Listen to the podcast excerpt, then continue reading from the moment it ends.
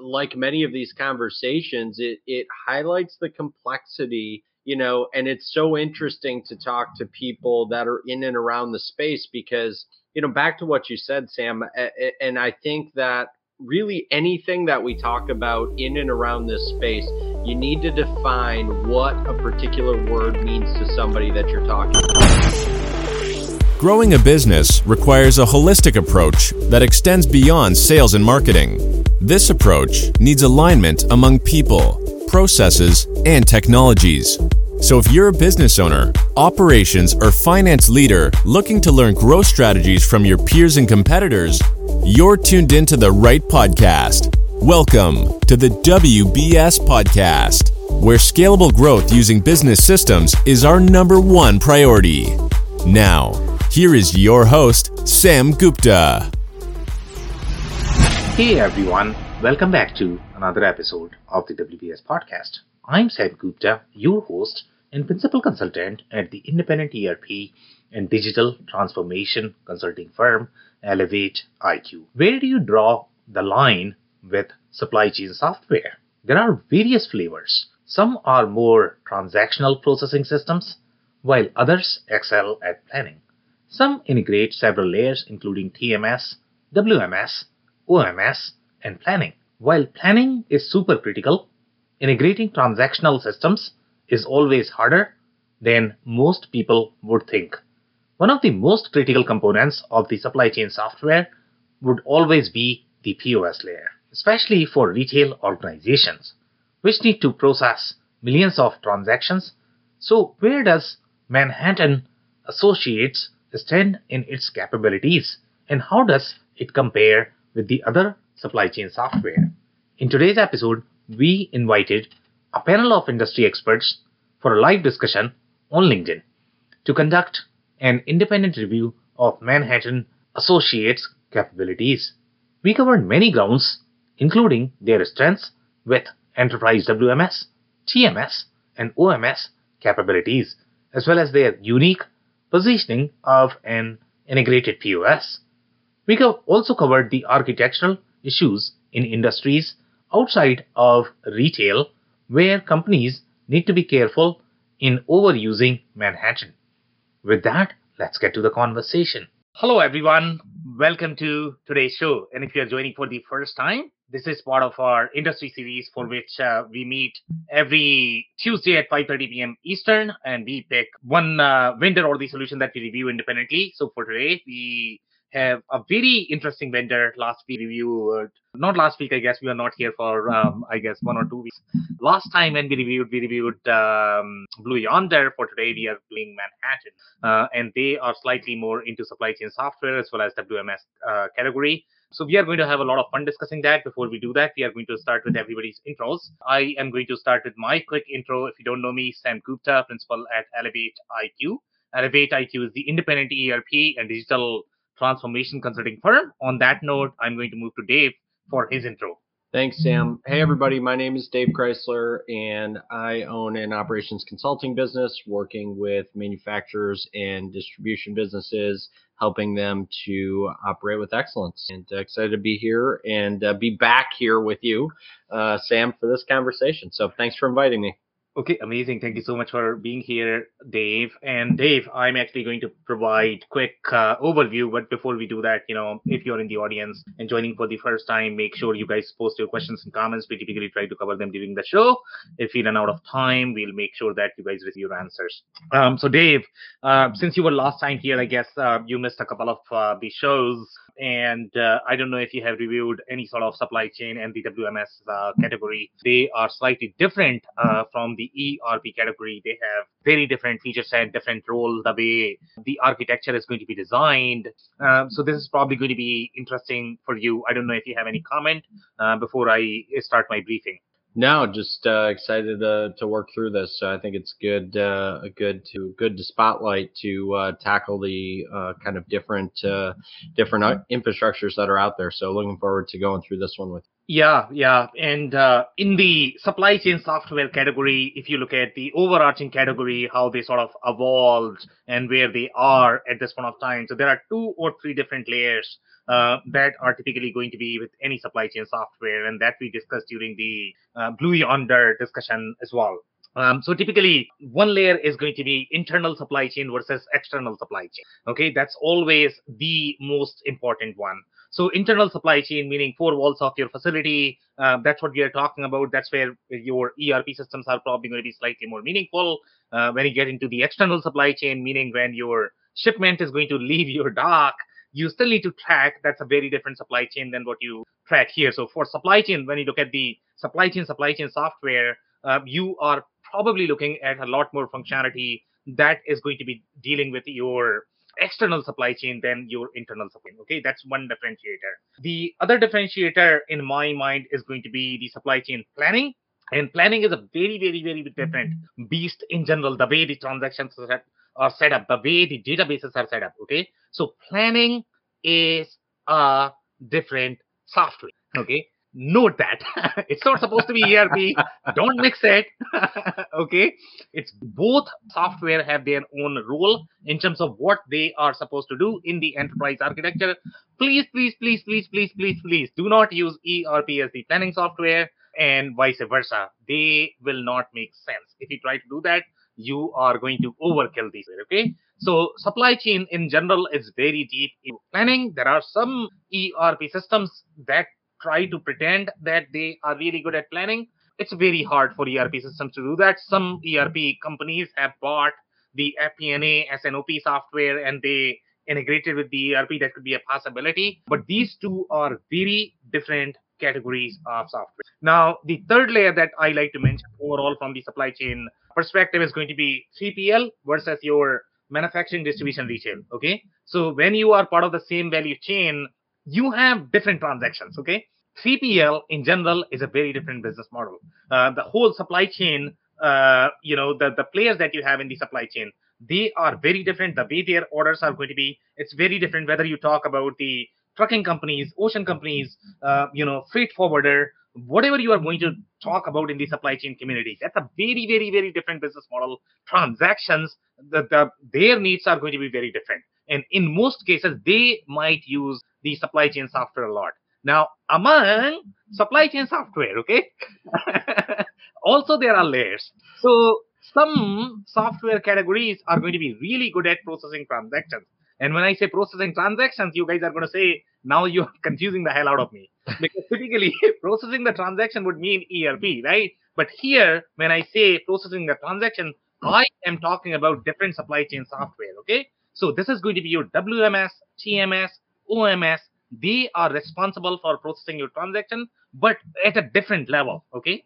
So typically in retail distribution business, the kind of transactions you are going to have, especially for retail, and that's where your sort of POS comes in, right? These transactions may not go through ERP. ERP does not need to know them. Typically, ERP, the only thing ERP needs to know is going to be totals. Uh, you know, rest of the operational capabilities are probably hosted in these four layers. Okay. So among supply chain software as well, there are two kind of software. One really, one are really deep in planning. The other ones are slightly stronger in transactions. Now, where is Manhattan? Okay. Manhattan is really, really, really good at transactions. So call this as the ERP of the supply chain software category. I don't know if I'm making sense. I think you could be confusing people even more with that comment, Sam. but here, what Manhattan is trying to do, I mean, obviously Manhattan has to be used with an ERP, but the role of ERP when you are using Manhattan, eh, again, the industry also matters. So here we are talking about brick and mortar retailer. We are talking about e-commerce companies. The kind of transactions they have, it's very different from everybody else. And that's why this industry is especially different. Uh, 3PL is also different. And that's why the uh, Manhattan will do really well in the retail CPG, grocery, uh, you know, food and beverage, uh, pharmacy retailers, uh, and uh, what else? 3PL, right? 3PL is a very different category because you require a lot more TMS, a lot more WMS than your ERP. ERP does not really have much of a role in those industries. So that's where the real disconnect is. I guess, you know, it depends upon which industry you are looking at. You are going to have completely different architecture depending upon the industry. Uh, Dave, I don't know if I confused you. Please, please fire take, any questions. Take a breath. Take a breath. Come on. trying, trying, trying, trying. No, I mean, I think it is a great breakdown. I think, you know, like many of these conversations, it, it highlights the complexity, you know, and it's so interesting to talk to people that are in and around the space because, you know, back to what you said, Sam, and I think that really anything that we talk about in and around this space, you need to define what a particular word means to somebody that you're talking. Because, you know, take supply chain, internal versus external, you know, where where some of these solutions fit into the complexity of that you know whether we're talking about planning and at what level or we're talking about you know doing the doing the actual transaction volume and and how well can you know a particular solution handle that. So i think is you know beyond a, a, great education for people and beyond a, a great breakdown i think it's a good reminder that you know, a lot of terminology is used interchangeably and there are distinct meanings for things. So it's important to make sure that when you're in a conversation, uh, that you get down to what what you know that other person means, uh, so that you're speaking the same language. Because you can very quickly be talking about two completely different things and thinking that you're on the same page, and you know that's how you go through a demo and and get wowed sometimes by some of the functionality, and then you know when when it finally comes time to you know do a project or an implementation or or you're already in one uh, you discover that maybe it isn't quite what you anticipated so uh, great great breakdown there yeah could not agree more i think great comments there so let's dive in uh these slides unless you, you have yeah. any other comments um so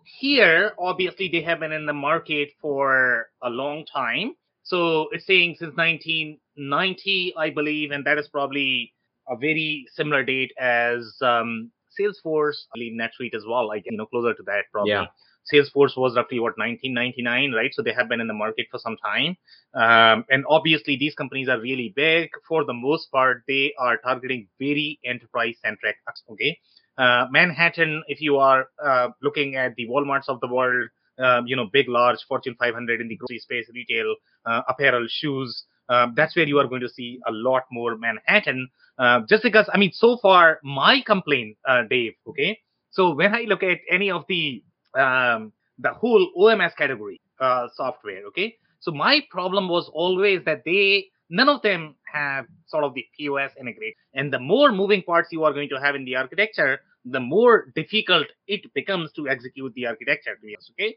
So my preference always is even if I'm going to have multiple systems in my architecture, can I get some integrated? If I can get some integrated, then my life is going to be much easier. So yeah. if you look at uh, you know some of the other supply chain software that we have reviewed, okay, they don't necessarily have a POS integrated, and that's a big deal. If you are going to be integrating because it's a very heavy transaction the way it works, right? It's very transactional. So even among different type of integration, I guess the POS, e-commerce, okay, these are some of the most complicated integration. Okay. So in this particular case, the reason why Manhattan, I guess, works is because you are getting three things. Okay. And that is going to be your POS. So even if your ERP is probably not going to be integrated, and that's completely okay. Because in this particular case, when you are dealing in the retail space, your ERP to your this inventory layer that you have at the OMS level, right? That exchange is not going to be as busy as your POS to your inventory layer. I, yeah. I don't know if I'm making sense there. No, make, makes total sense. I mean, it's it's interesting. I didn't think about it from from that standpoint because you know, outside looking in, you'd think that that would be a key integration. I mean, for for the point that you're pointing out in terms of you know traffic load. The other the other thing I would add to that is you know when you think about where your data lives, right, where where that source of truth remains, when you have uh, siloed systems, you now have you know a potential of uh, having too many too many sources of truth and no way to reconcile those things to each other. And that's where where you know from a, a process load standpoint when it comes to business intelligence and understanding eh, understanding data that's going to influence your business um, it gets really scrambled really quickly. It gets just very challenging to make any sense out of the information because you're comparing two siloed systems in a lot of cases or more, right? I mean, I'm just using your example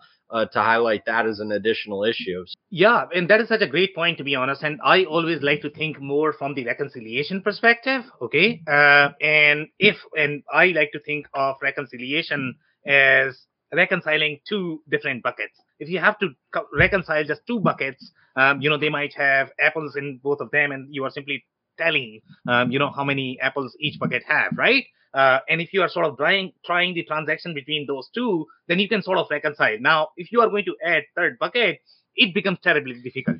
The complexity increases by 10x, even if you are simply adding one more bucket. I don't know uh, if the analogy makes sense. And yeah. here, to be honest, okay, when these things are not going to be pre-integrated, meaning you have ERP that is probably hosting your inventory. Now, in retail space, it might be slightly different because they might not be keeping inventory inside ERP because ERP does not need to know that.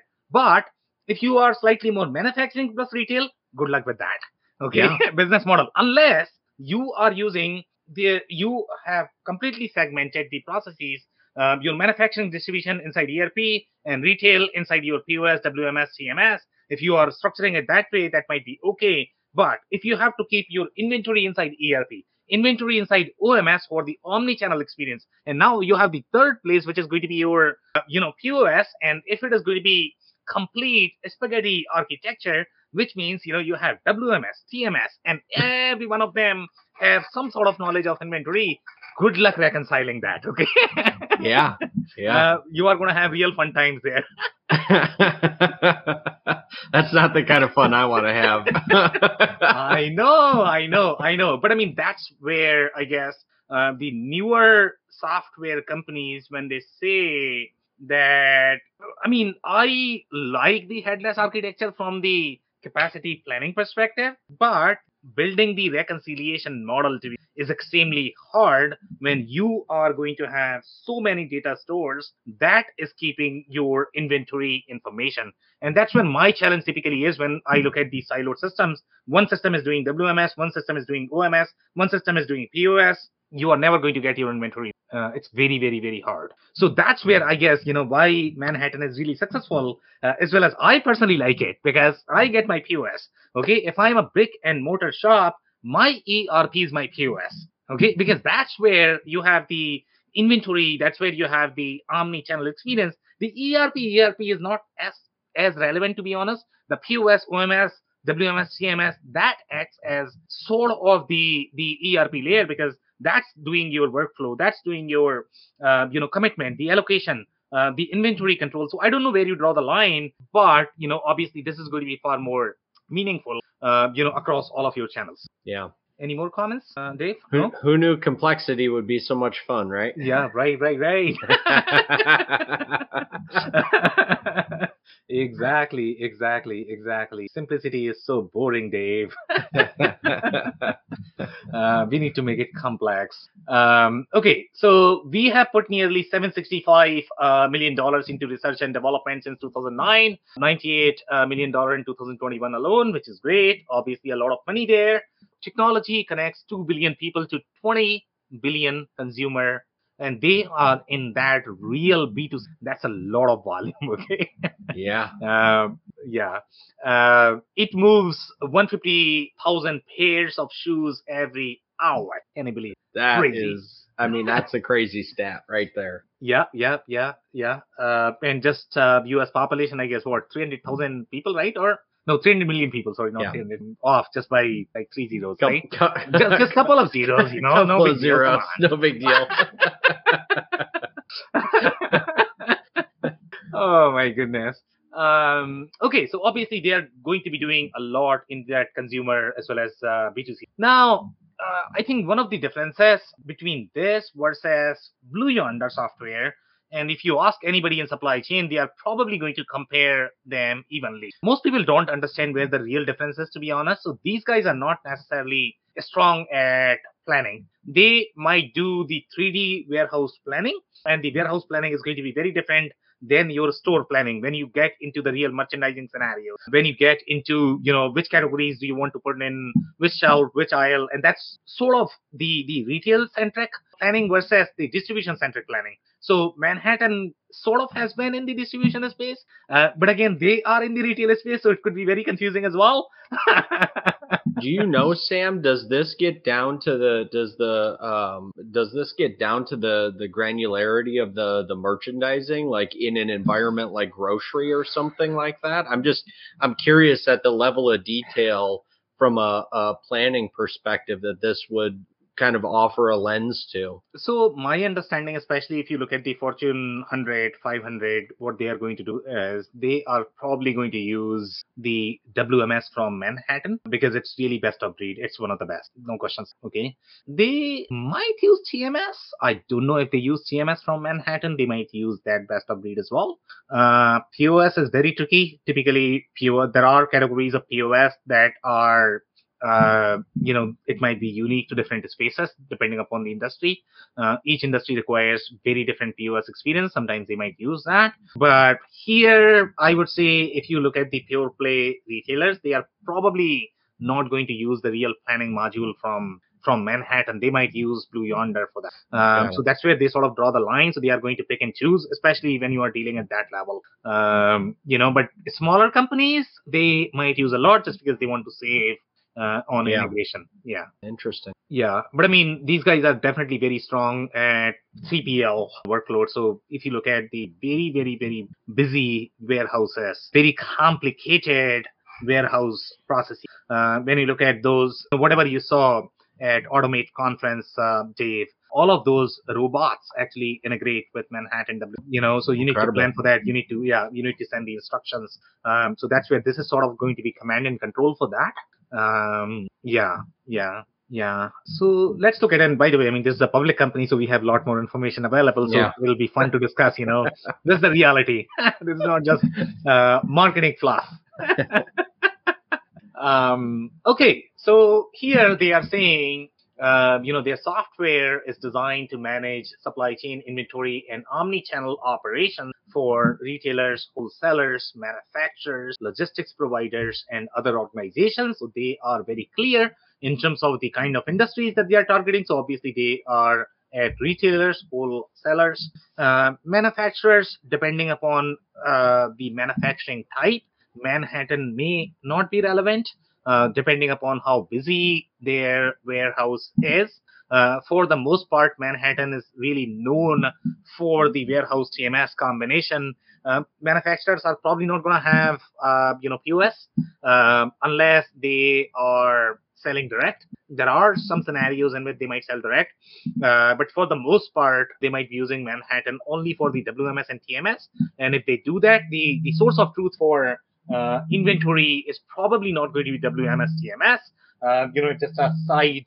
Uh, uh, you know, it's not as important for manufacturers. But if you look at the distributors, retailers, uh, Manhattan is going to play far bigger role because that's probably going to be much bigger source of truth uh, for inventory than your ERP. Sometimes ERP might not even carry the, the inventory. So again, depending upon the industry, the role may change. Now, they are also talking about microservices based architecture, which is always fascinating. Everybody can talk about that. Uh, you know, and again, when you are dealing at that level, you definitely need the scalability because some of the, you need to decouple your transactions, you need to scale them independently, and that's why you have the microservices. So microservices are going to do one thing at a time, uh, so that you can independently scale. So you are not sort of clogging your cloud infrastructure. Number one, it becomes very slow. Number two, it becomes expensive. And I don't know how much planning they do. Typically, the planning workloads require far more computing capacity as well as infrastructure. So again, if you are going to be mixing your transactions with planning, good luck with that. Number one, it's going to be expensive. Number two, it might not work. yeah. um, so, uh, comment, Dave? No, just uh, a great observation there. I mean, yeah. Okay, amazing. So I'll keep going. So here Now, the other trend that you're going to see, and by the way, I mean, see, this we saw in the case of a lot of newer OMS players as well. So the newer OMS players, they are probably doing the call center. Um, you know, they don't do point of sale. Um, they are doing just the just the inventory layer, which is the OMS. Uh, they might do the distributed order management. Uh, they might do the workflow, but they still do the call center. So now, even with the call center, you need to decide whether they are going to be looking inside the, your OMS. Uh, and if OMS is not necessarily integrated with POS, it becomes very uh, difficult because your inventory that you are going to have at your store is going to be very different from what your office is seeing. And that's where that POS integration, the real time integration with your OMS layer is super, super, super critical for your omni channel. Uh, if you simply get an OMS, which is great, uh, which could be the source of truth for inventory, but if you don't have POS integrated, uh, sometimes they might not even have e-commerce integrated. Uh, that could be a very difficult exchange, and getting the inventory right with them could be very, very, very challenging. So here they have call center, point of sale, customer engagement as its uh, core applications. Uh, Manhattan Omnichannel Solutions provide CRM capabilities.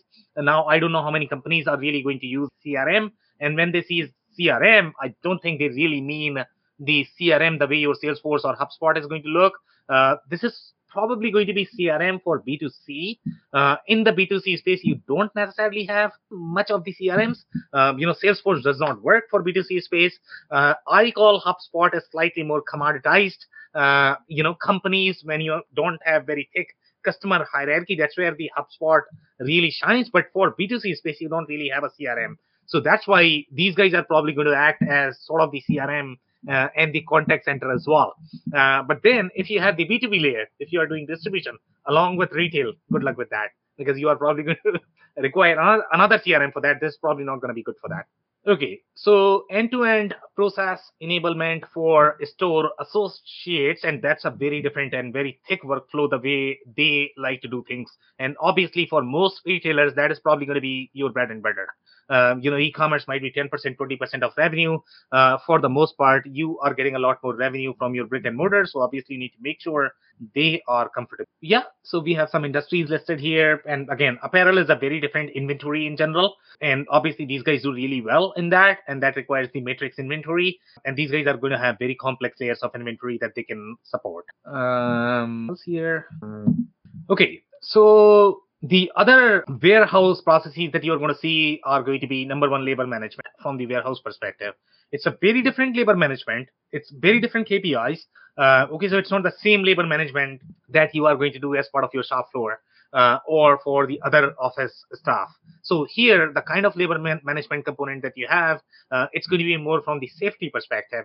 Uh, it's going to have a lot of different layers from the warehouse perspective. So the labor management is super critical as well. Uh, for the most part, for the enterprise warehouse workload, companies like to manage their labor, especially warehouse labor, uh, inside that because they need to be scheduling, planning, picking um, you know, packing, shipping. And if they don't really understand the labor, it's very hard for them to do all of those things. So that's why the warehouse labor is going to be here. But when you are sending the cost, you can send to your ERP. So again, depending upon what exchange that you are trying to do and what architecture you are trying to build.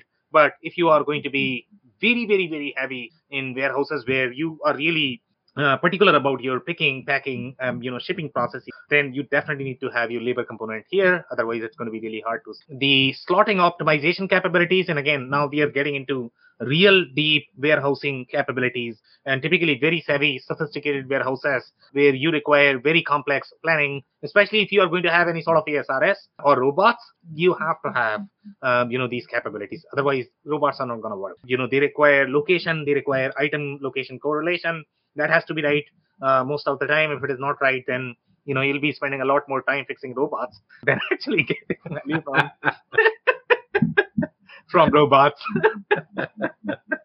um, okay, so here, what else do we have? Okay, so one very interesting comment, which is TMS components include procurement and modeling tools to set up a successful network, along with planning, execution, and settlement tools to manage day-to-day transportation requirements. Now, I'll be slightly careful with the procurement term. Now, depending upon where procurement really lives, um, to be honest, for the most part, procurement is probably not be, going to be. There might be scenarios in which they might need to look into these systems just because they might be requiring, okay, when am I PO getting delivered? And they need the date for that. Uh, go ahead, Dave.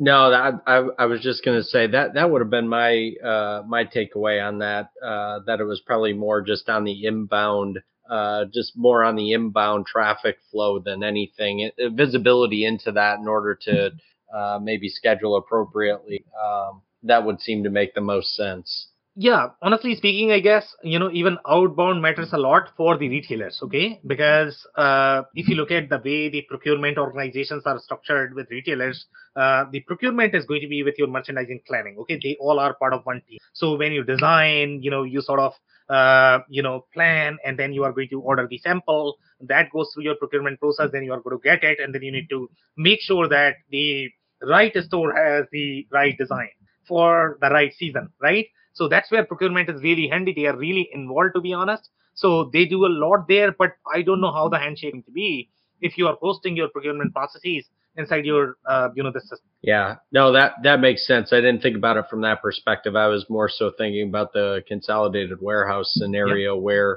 the inbound. But what you said makes sense, especially in a retail environment where you're having to try to connect all of all of those you know satellite locations if you will from from that perspective and then understanding what the impact is going to be uh, on the procurement side. So again, just interesting functionality that you really only see in certain business models. But in in again, going back to what we talked about, you know, several times, uh, you know, understanding what business model you're in or trying yeah. to replicate and finding, you know, finding solutions that are already servicing those markets because you you can readily see you know you can pick out a bunch of big name brands uh, you know that that a, solution like this would be a perfect fit for if they're not already you know if they don't already have it implemented. So um, yeah. Yeah could not agree more. Great commentary dave. So let's keep going here. So here they are saying our tms can also collect shippers with network uh, with a network of planners uh, no partners, partners. Uh, that can increase shipping capacity on as needed basis. And these are the exceptions that you are getting from the entire supply chain. And based on that you are planning your capacity. Again tms gets uh, in general you know and the whole tms processes that's really critical because there's a lot of money tied to that to be honest i mean if you're going to be shipping a big containers then you need to plan them well otherwise you are probably going to stop your production uh, you know you might have trouble uh, with your stores as well so Manhattan Carrier is a suite of solutions built specifically to help uh, motor carriers optimize load assignment. That's a big one. Okay, load assignment is a big one. Uh, you need very, very, very thick processes and as well as uh, ability to plan depending upon you know how many different carriers that you are dealing with um, you know how they are packing picking uh, you know inside those load and that's a very different uh, process so that's where your tms gets really really really deep and most of the tms systems that are going to be with erp they are probably going to be really baby um, you know tmss so once you get to this point then you are looking at very very very thick tms and you need specialized tms and that's where Manhattan is really, really uh, minimize fuel cost. That's a big one. Um, you know, any operations guy is probably going to be really excited about that. Uh, they really want to know that, to be honest. Okay. Uh, one caveat though, if you are going to be in the transportation space, the driver input throws off pretty much everything. okay. The reason why uh, transportation business is so complex is because when drivers are actually going to send their uh, timesheets, it's very hard to get the mileage, very hard to get their timesheets. Um, you know, you can give them mo- uh, mobile phones, but they are never going to enter it accurately, and then um, you are going to get these reconciliations and uh, variances always. So good luck with that business. Sam, I'm curious. Have you had any experience with the electronic logs that are, and, and I don't know if that is now uh, like a full scale regulation on the electronic logs. Um, I'm I'm just curious because I'm what I'm really curious about is a solution like this to me would would have some sort of integration uh, available in that scenario to to be able to capture that. I was just curious if you had any insight around that. Are you talking about more of the RFID chips on trucks, or uh, you know some sort of GPS, uh, you know emitter that is going to emit some some sort of signal, um, you know when you start stop? Is that what you're referring to? Yeah, I thought that there were, you know, the the um, logs that the drivers had to keep. I thought there was a, a, a regulation change that was pushing towards a conversion from manual written logs to electronic logs. I'm not sure what the functionality is there in terms of technology. I, I was just curious, just just so uh, yeah so that's a great point and i don't know what you know in which context we are talking about right so if it is going to be mainly from the reporting perspective then that's a different case, right? So if you are going to be 100 miles off, who cares? You know, because I don't know how much you are paying in taxes, right? So sometimes companies might not care for that. Now, if you are paying drivers based on their inputs, you could be in real trouble because that's very expensive. Labor is very expensive, right? Um, so some companies, I mean, we have seen companies trying the automated timesheet entry and automated reporting of when you start the truck. Uh, right. But in real life, uh, it doesn't work as well, I guess. We have seen transportation companies maintaining 200 people, and the only thing they do is, you know, call driver, find, you know, how much was the time? Okay, did you write two or did you write three? yeah. Yeah. Um, yeah. Yeah. Okay. So, yeah, yeah. I, I was just curious. Yeah, we are not there yet. That, that's my understanding. I don't know. Maybe bigger companies are able to do that. Uh, but the time reporting is still uh, very challenging in the transportation. Uh, and uh, I think these guys have mentioned that manage driver hours of service and accommodate demand fluctuations. Um, now, I don't know if these guys are able to do RFID, to be honest, um, and if they are really able to locate and pinpoint uh, where everybody is. Maybe they are able to do it. Maybe Manhattan is able to do that, but smaller space, um, it's a big challenge. Yeah, yeah. Well, that's kind of why I was curious because, uh, you know, a solution of this size and complexity, you would think would would have uh, some integration there. And I've not seen that anywhere else on anything uh, that we've looked at. So yeah, I was just yeah, yeah. And I don't know how you sort of define okay when they really started, from where, and how much mileage. You know, it becomes tricky, I guess. Uh, you know, to really uh, find the real data that you need to run your payroll. that's why they have that. To be honest, um, I don't. There are some challenges. There are real challenges. Yeah. Uh, so here. Uh, yeah, exactly. So they are talking about the cascading effect as well. But I mean, obviously, these signals are going to be great to understand what is happening in supply chain. But I don't know if you can simply feed these signals and you know go to my bank account, withdraw any money as much as you like, and you know I'm probably going to be okay. It doesn't work that. um, um, okay. So here, uh, some comments related to technology. So obviously they are uh, built on Microsoft .NET platform. Uh, which is great. Uh, a lot of ERP systems are built on that as well. So now we are seeing that trend, trend in WMS2. Purpose built for uh, rapid development and value. Yeah, sure. Uh, scale combines the features of trading partner management. Now, trading partner management could mean a lot of different things as well. Uh, but I believe here trading partner management is going to be uh, your transportation partners, the partners that are going to have the LTL, FTL, capabilities. Those are the uh, trading partners we are talking about. These are not necessarily your commerce partners, uh, even though they both are going to be referred as trading partners. Um, yard management optimization, warehouse management, and transportation execution. Scale solutions leverage a common platform. They share common data element. Now, from this comment, you should gather that you know these are independent software that they bought, and they probably are going to have different databases. Um, your OMS, POS, uh, CMS and WMS. So even though they are selling it as suite, it might not be as integrated. It's going to be similar experience as Microsoft. Microsoft has very similar architecture. So here we are talking about sharing the common data element.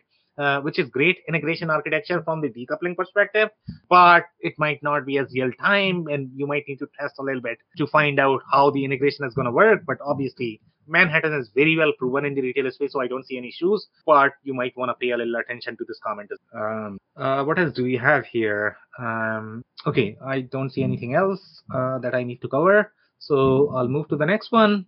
Now, this is very interesting. And everywhere, wherever you are going to see inventory or replenishment allocation, um, you know, that's where my red flags are. Uh, always with any any systems, ERP, uh, WMS. So here they are talking about replenishment module that can elevate uh, inventory needs across all locations and channels. Again, if you are maintaining all of those locations and channels inside your WMS, TMS, then you are good.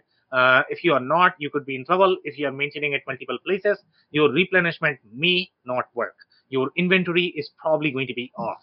Um, so again, this is very tricky in terms of how you are designing your architecture as well as how you are designing your uh, reconciliation workflow.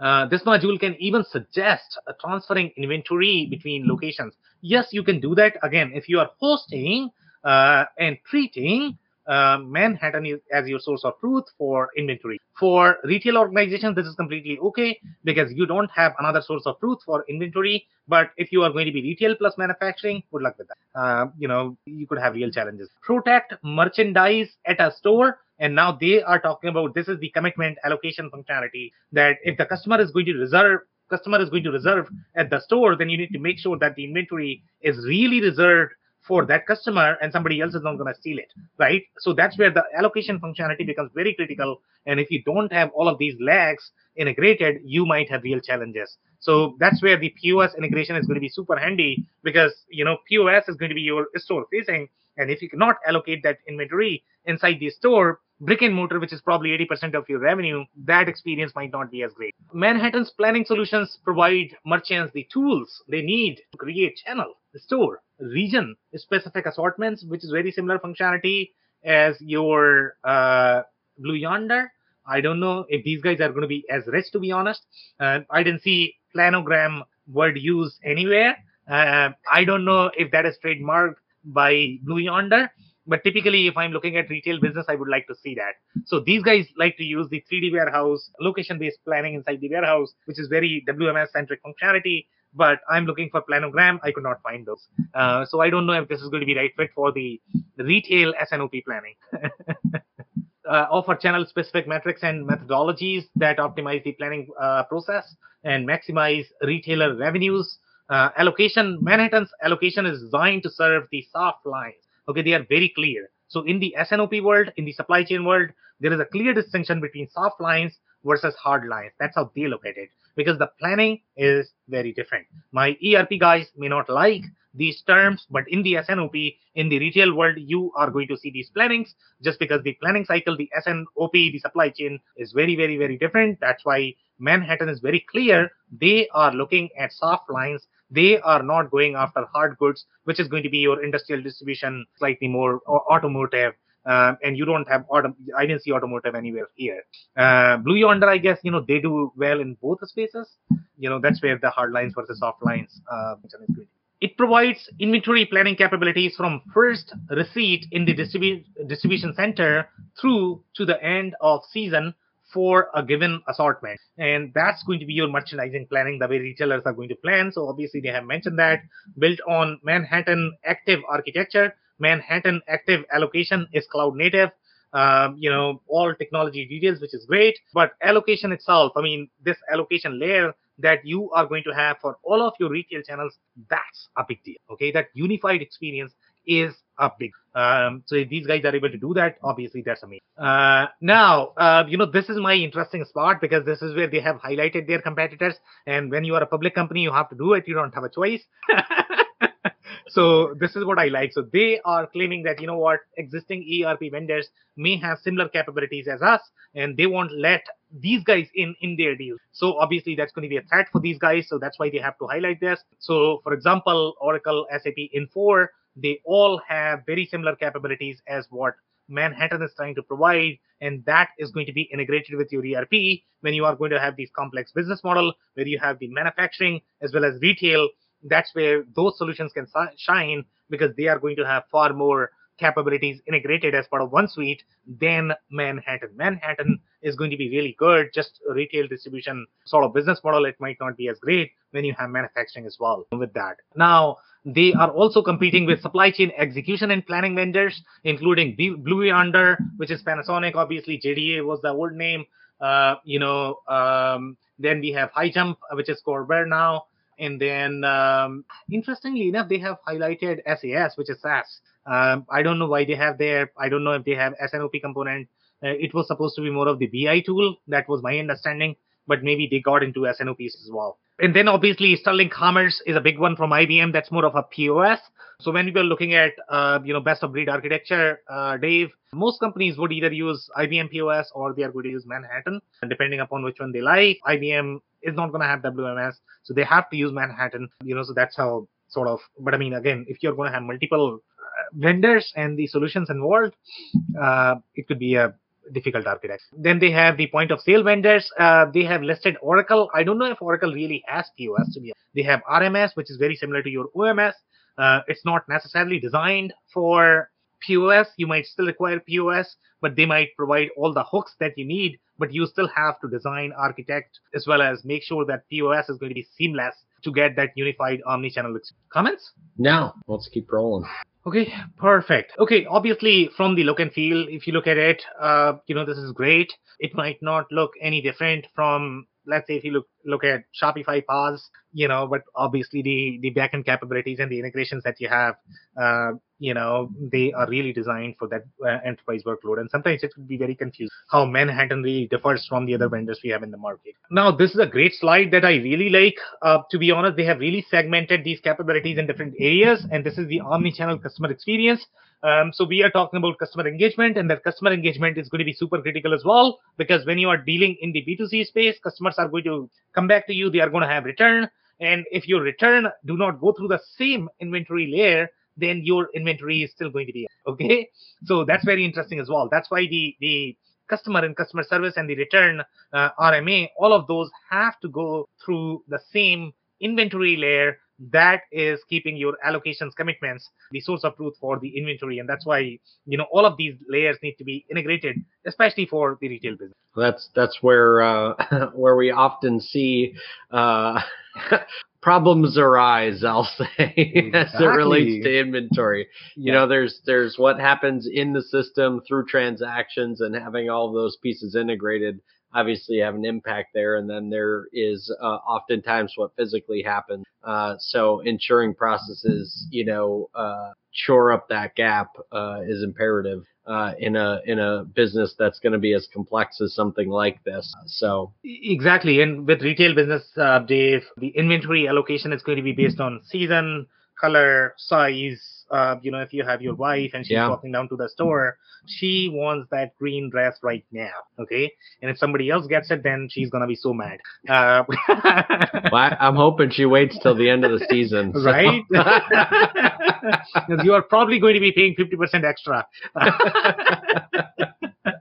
um, so yeah, so retail business in general is very complex because obviously it's very consumer driven, right? So that's why all of these processes reside in one layer so here we have the customer service return. So anything that touches your inventory needs to be part of that layer uh, in retail. Uh, distributed order management. That's why a lot of ERP folks might argue that you know what, distributed order management must reside inside your ERP. Now, depending upon you know, ERP does not never had people. Uh, that's the biggest challenge. ERP systems are not really designed for the consumer-like customer. Okay, consumer-like customers meaning you know most of the customer master or the ERP systems that you're going to see, they are probably going to have, you know, the credit process uh, as part of the customer creation, and they are really designed for B. Sure, there are some ERP systems that can, they will argue that, you know what, I can support your individual, uh, you know, but eh, integrating POS is very, very, um, so that's where these systems really shine in the retail because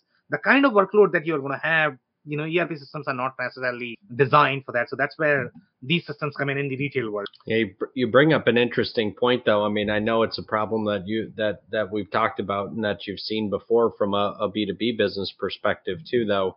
Uh, when you start to lean heavy into ecom, you you're you're most likely dealing with consumers who are used to having a B2C experience like this. And so, from a system architecture perspective and a process standpoint, you really have some complexities to navigate to uh, to be able to answer that question. And the larger the business you have in the B2B space, the more challenge you have because you've got, you know, uh, you, you have more architecture to deal with in and more transactions. You have more of everything. Uh, so um, that is good good point to make. Um, the other the other thing I would bring up on this slide in particular is it kind of makes sense now uh, in terms of what they were saying relates to their CRM component of it.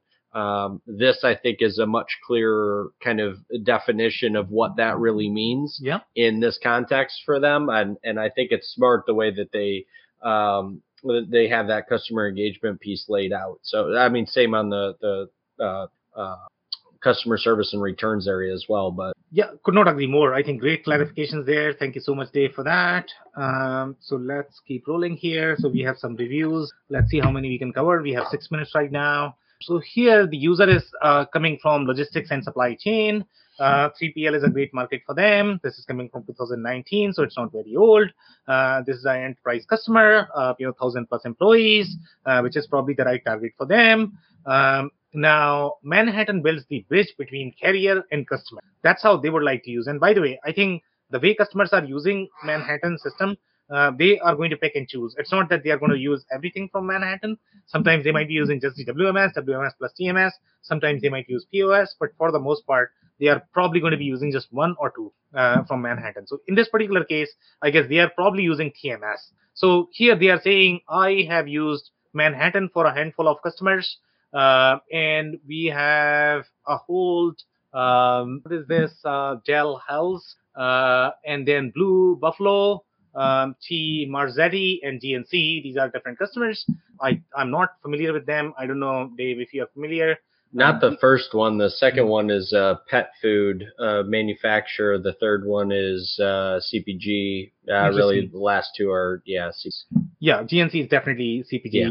Uh, so they are by far one of the easiest integrated TMS systems. So as I mentioned, these guys are probably using it for TMS. Uh, we have recently moved to EDI, and the flow of information has been seamless and happens in real time. Once something is updated in one system, it updates both ends, cutting down on redundant communication. Uh, some more commentary here. It would be nice if there's a way to see any changes that happen by either carrier or customer and be able to add accessories yeah. or accessorials. Accessorial, right? accessorials. That's a tough That's a one. tough one, right? Even for me. I know, I know, I know. Uh, into rates to cross reference on the backend. This is very interesting, and I think this is going to be um, to manage any of the surcharges that carriers are going to put. Uh, managing that is a pain. Yeah. yeah. this by far is one of the most user friendly TMS. So obviously they like TMS. Now this is also transportation trucking railroad. So this is also from that 51 to 1000 employees. Um, you can post loads available and also pick loads up. You don't have to come back empty. And that's a big deal, guys. Okay. So in transportation bu- business, coming back empty is a huge cost. Okay. Rental empty vehicles that you have, uh, if they are sitting on, in your yard, that's probably a lot of money, you know, for transportation. So these are the hotspots for transportation companies, and that's why they like it because they can track all of this. We can plan, they can plan all of that. Um, okay, I don't have anything else here. So this is the warehousing, 51 to 1,000 employees, 2021. Uh, I dislike how small everything seems. Okay, some complain, uh, not as meaningful. We use it to set up appointments, build trucks, maintain a graphical yard, and that's a big deal. Trailer activity on and off your yard. In general, yard management is big, and uh, if you have to plan, you have to really know what is happening inside the yard. Uh, so they have all of that, and that's typically part of your deep warehouse capabilities, and they have all of uh, two minutes right now. Uh, verified user in automotive. So we'll do this one, and then Dave, I don't know how much time do you need for comments. Um, Not too long. Okay, so let's do this and then we'll open up. Okay, so 2019 warehouse Manhattan. Uh, I use I I use I use uh, is the labor management service within Manhattan WM. This has helped increase productivity throughout my shift. Uh, we are using just the uh, labor management component, and that's big one. Uh, always uh, with the WMS systems. So I don't know. I think that's pretty good. We have two minutes saved. So yeah, um, whatever comments that you have based on your assessment. Uh, what do you like? What do you not like? Well, there's definitely a lot of uh, feature set and functionality with it. I mean, um, you know, again, I think for anybody that is in the market for really any system, but but is specifically considering this system, uh, it goes without saying in terms of you know ensuring what what your business model is today or what what you're aiming for it to be in the future uh, when you're aligning with some of these things. Because as with with every system I think that that we have reviewed um, you know, where it is super powerful uh, in certain aspects, it may be lacking in others. So having a good understanding and and and uh, again, you know, I give I'll give a plug for us independent folks, you know, but but really having some perspective uh, in terms of what is your architecture like today, what is your business model, how do your mm-hmm. processes align with what you're trying to do, and then start to look at the feature set and the functionality of of any of the technology that's out there. Because if you can't answer those few questions on the front end, you're really doing your dis- yourself a disservice by by you know looking at something as complex as this. Uh, you know, I go back to what you first started out with in terms of just the definition of internal versus external supply chain and breaking all of that down. You know, we don't know what we don't know. So it's good to get some outside counsel and perspective on these things that help you clarify what you're really trying to do, and and you know you will be uh, far happier uh, in the long run. So it might take a little bit longer to get there, uh, but it is well worth the investment to to go down that yeah, I mean that's a 360 degree close, my man. Hey, I mean, sorry. good job there. you know, you you know, you give me a couple of weeks off, Sam, and you know, no Andy, you are recharged, refreshed, you're you know, superstar, I'm, rock I'm ready to go, man. you're ready to go. oh boy, I love it, man. I love it. I don't know if you're going to have any other short comments before we close. No, no, no I'm good from my perspective. What, what? Uh, do you have any closing comments? Uh, no, I think it's pretty good. Uh, you know, I'm gonna go back to your comment related to when you look at any of the terms, any systems. Make sure you understand the context as well as meaning for that. Just because somebody's saying WMS, it might mean different things. Pay attention to what is the architecture, what is design, uh, and which industry, which micro vertical, what transactions you are really buying it. Any other yeah. follow-ups, uh, Dave? There or no? Close? Just couldn't agree more. I mean, that's that that to me is really the point to hammer home. And I think I think for me, out of all of the ones we've we've been through. This one really highlighted that for me in terms of, you know, the kind of granularity at which you have to understand the, the terminology being utilized uh, because it, it, you know especially in something like this that that level of complexity can very very easily be talked about at different levels a much higher level than you really need to. So uh, i think that's you know that's the best way to end it is on that point yeah, could not agree more. On that note, thank you so much, everybody, for uh, tuning in. Uh, if you joined for the first time, this was part of our uh, industry series for which we meet every Tuesday at 5:30 p.m. Eastern. So make sure you guys are going to be here next week. We are going to come back with another um, uh, topic or uh, the solution. On that note, uh, thanks everyone. Thanks, Sam. I cannot thank our guests enough for coming on the show for sharing their knowledge and journey. I always pick up learnings from our guests, and hopefully, you learned something new today. If you want to learn more about Dave Chrysler, head over to thechrysler.club. C-H-E-C-R-Y-S-L-E-R dot C-L-U-B. Links and more information will also be available in the show notes. Also, don't forget to subscribe and spread the word among folks with similar backgrounds. If you have any questions or comments about the show, please review and rate us on your favorite podcasting platform or DM me on any social channels. I'll try my best to respond personally and make sure you get help. Thank you, and I hope to get you on the next episode of the WBS podcast. Thank you for listening to another episode of the WBS podcast. Be sure to subscribe on your favorite podcasting platform so you never miss an episode. For more information on growth strategies for SMBs using ERP and digital transformation, check out our community at WBS.rocks. We'll see you next time.